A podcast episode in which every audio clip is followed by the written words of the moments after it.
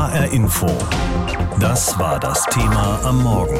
Zwischen Rechts und Gesetz. Neue Ermittlungen gegen hessische Polizisten. Es gibt neue Vorwürfe gegen Polizeibeamte in Frankfurt. Gestern ist da bekannt geworden, dass SEK-Beamte im Verdacht stehen, sich in rechtsextremen Chatgruppen organisiert zu haben.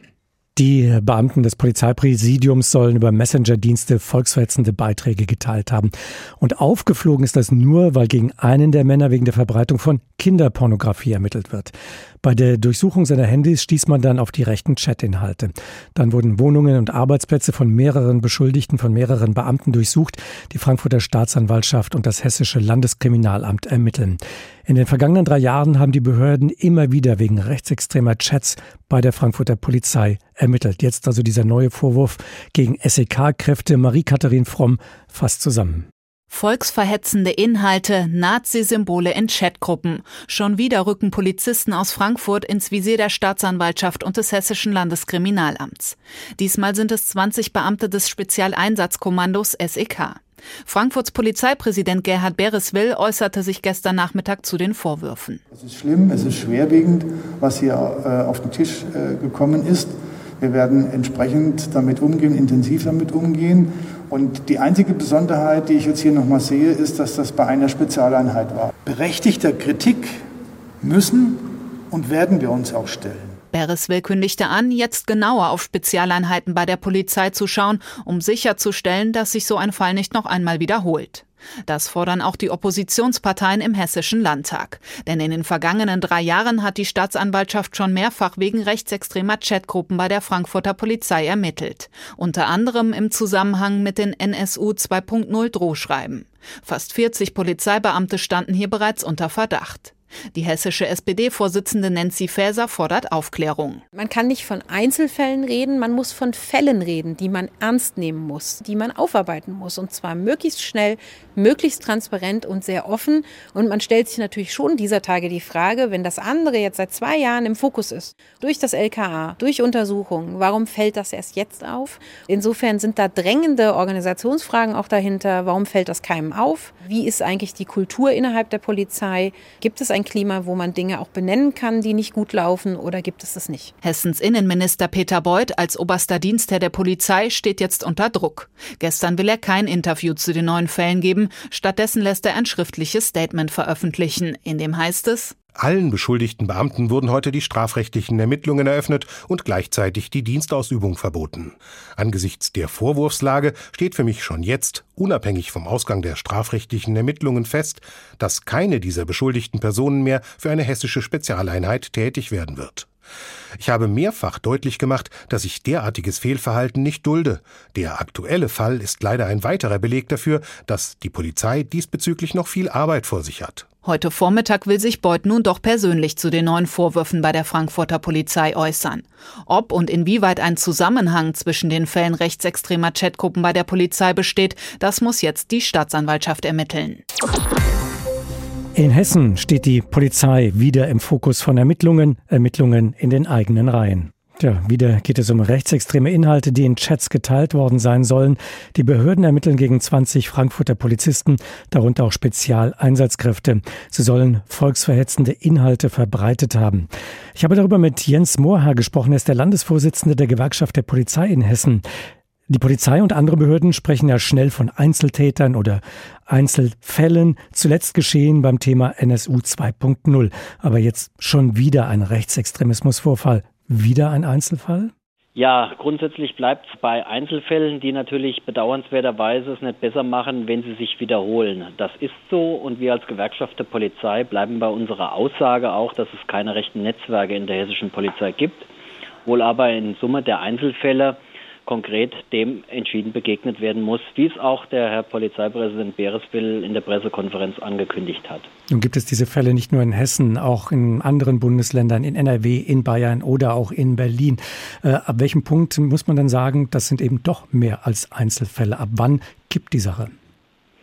Die Sache gibt dann, wenn sie kumuliert, aber ich bleibe dann im Bundesland, ich bleibe dann in Hessen. Ich erlaube mir keine Feststellungen, was in anderen Bundesländern los ist. Und wenn Sie die Summe der Einzelfälle in der föderalen Polizei sozusagen kumulieren, dann kann man den Eindruck gewinnen. Aber de facto ist es so, dass es in Hessen nach dem Auftreten der ersten Chatgruppen entschiedene Maßnahmenkataloge auch gegeben hat, dem zu begegnen. Und da sind wir hoffentlich auf einem guten Weg, müssen natürlich noch erheblich dran arbeiten und uns intern optimieren. Im konkreten Fall sollen ja Vorgesetzte zwar nicht mitgemacht, aber zugeschaut haben. Wie groß ist überhaupt innerhalb der Polizei in Hessen die Bereitschaft, solche Chatgruppen oder auch andere rechte Gesinnungsgruppen aufzudecken, das anzuprangern, anzusprechen? Nun, es waren drei sogenannte Führungskräfte, die jetzt mit Strafvereitelungen konfrontiert werden, mit dem Tatbestand der Strafvereitelung. Und das zeigt, äh, dass wir in alle Richtungen ermitteln und das zeigt auch, dass wir da keinen Halt machen und genau hinschauen. Und das macht optimistisch, dass viele Vorgesetzte, egal auf welchem Level die stehen, da auch künftig genau hinschauen werden. Werden denn solche Vorfälle bei der Polizei intern zwischen den Kolleginnen und Kollegen besprochen, diskutiert, also in den Revieren selbst, um solche Vorfälle auch mal kritisch aufzuarbeiten? Da können Sie sicher sein, keiner meiner Kolleginnen und Kollegen, die rechtschaffen ihren Dienst leisten, äh, haben es verdient, als Beamtinnen und Beamten von Nazirevieren oder sonst wie äh, tituliert zu werden. Natürlich reden die darüber und natürlich versuchen die, so gut es geht, mit dem, was ihnen jetzt wahrscheinlich in Frankfurt oder im ganzen Rhein-Main-Gebiet wieder entgegenschwappen wird, auch professionell umzugehen. Und die Polizei, ich sagte es ja bereits, muss intern Optimierungsprozesse noch weiter vorantreiben, um das eben sozusagen abstellen zu können. Polizisten und Polizistinnen müssen tagtäglich äh, einen harten Dienst leisten, ihren Kopf hinhalten, im wortwörtlichen Sinne oft. Wie groß ist denn die Gefahr, dass da jetzt eine Festungsmentalität entsteht innerhalb der Polizei? Also nicht nur gegen die da draußen, sondern auch gegen die da oben innerhalb der Polizeihierarchie, die jetzt gegen solche rechten Gruppen vorgehen. Gibt es da sowas wie ein Chorgeist, eine Festungsmentalität? Nein, das lehne ich ausdrücklich ab. Den Begriff Chorgeist im Sinne von gemeinschaftlich zusammenarbeiten, ja aber nicht äh, die da oben und die ermitteln und wollen gegen uns ermitteln. Ausdrücklich nein. Wir äh, können kein Fehlverhalten tolerieren, sei es in diesen sogenannten Chatgruppen oder sei es bei anderen Fehlverhalten, die zutage treten und die äh, klar aufgeklärt und ausermittelt gehören. Das ist so und ich glaube, dass meine Kolleginnen und Kollegen professionell genug äh, sind, um diese und andere Vorfälle auch entsprechend umsetzen zu können, damit sowas nicht wieder vorkommt. Hat der Einzelne oder die Einzelne in einem Revier etwa eine Chance, sich gegen rechtsextreme Gesinnungen der Kollegen zu stellen, Missstände aufzudecken? Funktioniert das? Ja, das hängt natürlich von dem oder der einzelnen Person ab. Natürlich haben Kolleginnen und Kollegen immer die Möglichkeit, Fehlverhalten anzuzeigen und tun das auch. Und das stimmt optimistisch, dass wir hier wirklich weit davon weg sind, sozusagen hinter irgendwelchen Mauern uns zu bewegen und unserem Auftrag dann sozusagen im Verborgenen nachzukommen. Nein, die Polizei muss transparent ihrer Arbeit nachgehen und alles an den Tag legen und dann auch bei Fehlverhalten entsprechend dagegen gehen. Muss man vielleicht schon viel früher reagieren? Anders gefragt, muss die Polizei genauer hinschauen, für wen sie eigentlich attraktiv ist? Wir schauen da genau hin beim Eignungsauswahlverfahren, aber wir können da sicherlich im Verlauf einer Polizeikarriere, die 40, 45 Jahre lang andauert, auch da gewisse Mechanismen noch implementieren, beispielsweise Rückzugsräume, dass man besonders belastende Dienststellen und deren Angehörige dann auch mal nach einem gewissen einer Arbeitsquantität mal rausnimmt und sie sozusagen auch mal abholt, was ihr Arbeitsalltag ist und was der Arbeitsalltag auch ausmacht. Ich nenne das der Einfachheit halber mal Supervision. Sie fürchten nicht, dass man die Falschen anlockt durch Hierarchien, Uniform, Waffen, dass das wirklich auch Rechtsextreme anspricht, um es ganz konkret zu sagen? Also diese Mechanismen greifen. Bei uns kommen keine Rechtsextremisten in die Polizei hinein. Wie sich der Einzelne entwickelt im Laufe seiner beruflichen Karriere, das muss man eben genau betrachten. Ich sagte es ja bereits, da müssen wir interne Optimierungsprozesse anstoßen. Und das hat auch was mit einer Evaluation zu tun, wie ein Kollege, eine Kollegin in ihrer 40, 45-jährigen Laufbahn entsprechend eingesetzt wird. Wegen rechtsextremer Chatgruppen ermitteln die Behörden in Hessen gegen 20 Polizisten, darunter auch Spezialeinsatzkräfte. Wie das LKA und die Staatsanwaltschaft Frankfurt erklärten, haben sie volksverhetzende Inhalte verbreitet und die Kennzeichen verfassungswidriger Organisationen verwendet. Überwiegend stammen diese Chats aus den Jahren 2016 und 2017, der letzte von Anfang 2019. Ich habe heute Morgen darüber mit Raphael Bär gesprochen. Er ist Professor für Polizeiwissenschaften an der Akademie der Polizei in Hamburg. Eine Razzia bei Mitgliedern einer, ja, nennen wir es Eliteeinheit der Polizei, einem SEK. Kann man da von einer neuen Dimension oder einer neuen Qualität sprechen? Nein, nicht notwendigerweise. Wir haben ja das Phänomen schon seit 2016, wie Sie schon bemerkt haben, und in vielen Teilen der Polizei, also nicht nur bei Eliteeinheiten, sodass von dem Phänomen her ist es kein neuer Grad. Was neu ist, ist, dass es sich tatsächlich hier um eine Einheit handelt, die ein größeres Abschottungsniveau hat als andere. Das heißt, die können länger die Sachen unter sich behalten. Und wir müssen ja eins sehen, das hat mich gestern schon gewundert. Der letzte Vorfall war 2019. Da muss irgendwas passiert sein, dass es seit 2019 in diesen Chats keine solchen Informationen mehr gab. Also irgendwas muss passiert sein, das muss jetzt aufgeklärt werden. Möglicherweise hat jemand gesagt, ich will das nicht mehr hören, ich kann das nicht mehr haben. Vielleicht ist informell etwas geregelt worden. Und das ist ein typisches SEK-Merkmal, dass man sich untereinander so stark abschottet und stützt, dass Dinge auch untereinander geklärt werden. Die Ermittler sind ja offenbar nur durch Zufall, weil sie wegen eines anderen Verdachts, wegen der Verbreitung kinderpornografischer hm. Inhalte ermittelt haben, auf diese Inhalte gestoßen. Und Sie sagen, SEKs sind doch eher abgeschottet. Heißt es, hier müsste man systematischer vorgehen, systematischer hinschauen, ob da etwas schief läuft, etwas auf die schiefe Bahn gerät? Ja, in der Tat sind auch bei den anderen Vorfällen, sind alles Zufallsfunde gewesen, bis auf ganz wenige, wo sich zum Beispiel Personen, in Berlin haben wir so einen Fall, Personen aus diesem Kreis an die Vorgesetzten beziehungsweise an die Medien gewandt haben dann zielgerichtet dort gesucht wurde. Das hat was mit Zivilcourage zu tun und die muss man natürlich stärken. Das heißt, man muss auf eine Kulturveränderung in der Polizei hinarbeiten, dass diejenigen sich melden und Hinweise geben auf Kollegen, die sozusagen das Bild der Polizei äh, verändern wollen und auch äh, solche Straftaten begehen. Lassen Sie uns darüber sprechen, wie bedrohlich das Ganze ist. Einige sehen mittlerweile, dass hier die Demokratie durch rechtsextreme Sicherheitskräfte schleichend von innen zersetzt wird. Teilen Sie diese Einschätzung? Noch nicht. Es gibt äh, viele Hinweise darauf, dass die Gesinnung von Menschen, dass politische Einstellungen sich nach rechts verändern. Äh, das muss aber genau untersucht werden, wie tief das geht. Wenn wir an solche Dinge denken wie Nordkreuz oder die Prepper-Szene, in die auch Polizeispezialeinheiten involviert waren oder diese Geschichte mit dem KSK, mit dem Kommando Spezialkräfte, das sind tatsächlich Spitzen, die auf eine Veränderung des Systems hinarbeiten. Die anderen Fälle sind einfach die Bereiche, wo man sieht, dass sich dann das Gedankengut verändert. Bei einer Polizeidienstgruppe in Essen, Mülheim, Essen, da hat sich über mehrere Jahre so abgespielt, aber die haben ihren Job nicht schlechter gemacht. Das heißt, wir wissen es nicht genau, aber sie haben nicht zersetzt.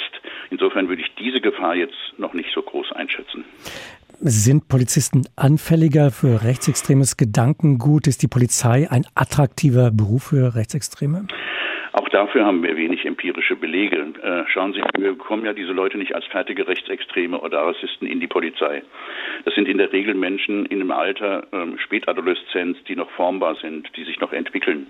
Wenn andere Kriterien dazukommen, frustrierender Job, keine äh, Möglichkeit, sich zu artikulieren, äh, keine Erfolgserlebnisse, äh, das Gefühl, bedrängt zu sein in seinen Überlegenheitswünschen, Verlierer zu sein im Kampf gegen das Verbrechen. Und wenn man dann in die falschen äh, Kollegenkreise kommt, dann kann sich sowas äh, entwickeln. Ich würde auch sagen, mit anderen, dass es ein Prozess der schleichenden Extremismusentwicklung ist, der im Prinzip sehr viel zu tun hat mit den Arbeitsverhältnissen, die nach der Ausbildung kommen. Die Gewerkschaft der Polizei argumentiert ja, wir haben gerade das heute Morgen auch hier bei uns im Programm gehört, man habe strenge Einstellungskriterien. Man müsse schauen, wie sich jemand möglicherweise im Laufe der Zeit auch unter dem Eindruck der Einsätze verändert. Ähm, das heißt, hier müsste man evaluieren, man müsste einfach dranbleiben. Das müsste ein kontinuierlicher Prozess sein. Überzeugt Sie das? Teilen Sie das? Das überzeugt mich im Wesentlichen schon, ja. Äh, in der Tat ich würde das noch ergänzen dazu, die Führungskräfte müssen gestärkt werden, äh, den Mut aufzubringen, auch die Themen zu benennen, die für die Gruppe unangenehm sind. Es sind ja viele Partialinteressen im Spiel. Keiner will den Finger heben und sagen, bei mir in der Dienstgruppe sind besonders viele Rassisten oder ich habe besonders viele Chats. Das heißt, hier, auch hier muss es einen Kulturwandel geben und eine genaue Beobachtung der Mitarbeiter ist Führungsaufgabe. Und das muss man aber wollen, da muss man auch die Zeichen erkennen wollen. Und das halte ich für einen wesentlichen Punkt. HR Info. Meinung von Frank Angermund. Was ist bloß bei der hessischen, was ist bloß bei der Frankfurter Polizei los? Schon wieder stehen Beamte im Verdacht, volksverhetzende Inhalte in Chatgruppen geteilt zu haben. Diesmal sogar Polizisten der Spezialeinheit SEK, eine Elitetruppe. Ich bin seit Jahren Polizeireporter in Frankfurt. Ich habe viele Einsätze miterlebt und die Polizisten, die ich kennengelernt habe, wirken auf mich weltoffen. Das passt ja auch zur internationalen Metropole Frankfurt. Doch das trifft wohl nicht auf alle zu. Ich weiß, dass der tägliche Einsatz im Bahnhofsviertel oder auf der Einkaufsmeile Zeil kein Zuckerschlecken ist. Pöbeleien, Beleidigungen und tätliche Angriffe stehen auf der Tagesordnung. Ich weiß, dass die Polizei für einige ein Feindbild und nicht der Freund und Helfer ist. Ich weiß auch, dass in dieser liberalen Stadt nicht alles nur großartig ist. Aber ist das ein Grund, um rechtsradikalen Hass per WhatsApp zu teilen? Nein, die Polizei ist Teil der Staatsgewalt, und zwar die eines demokratischen Staates und nicht die einer fremdenfeindlichen Diktatur. Das hatten wir in Deutschland schon, und es war eine finstere Zeit. Ich erwarte, wie Frankfurts Polizeipräsident, dass Polizisten auf dem Boden der freiheitlich-demokratischen Grundordnung stehen. Ich will mich sicher fühlen. Extremisten haben bei der Polizei nichts verloren. Eine Möglichkeit, den Alltagsfrust loszuwerden, wäre Supervision mit einem Profi über den Ärger reden. Das fehlt in der strikt hierarchischen Polizeiwelt. Es gibt weitere Ansätze.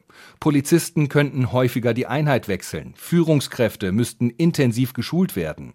Die Ansage von Frankfurts Polizeipräsident Bereswil, das SEK neu zu organisieren, ist ein Ansatz. Der Polizeipräsident versucht vieles, um rechten Tendenzen in der Frankfurter Polizei den Gar auszumachen doch er wird sich erneut beweisen müssen. Und wichtig wäre es auch, dass die Polizisten, die in rechten Chatgruppen posten, auch mal an den Großteil der anderen Polizisten und Polizistinnen denken, an ihre Kolleginnen, die finden es bestimmt nicht witzig, wenn sie bei einer Verkehrskontrolle als Nazi beschimpft werden, weil rechte Chatgruppen die Schlagzeilen bestimmen. Die Polizisten, die täglich einen guten Job machen, müssen am Ende die rechtsextreme Suppe auslöffeln. Und das sorgt für neuen Frust. HR Info. Das Thema. Wer es hört, hat mehr zu sagen.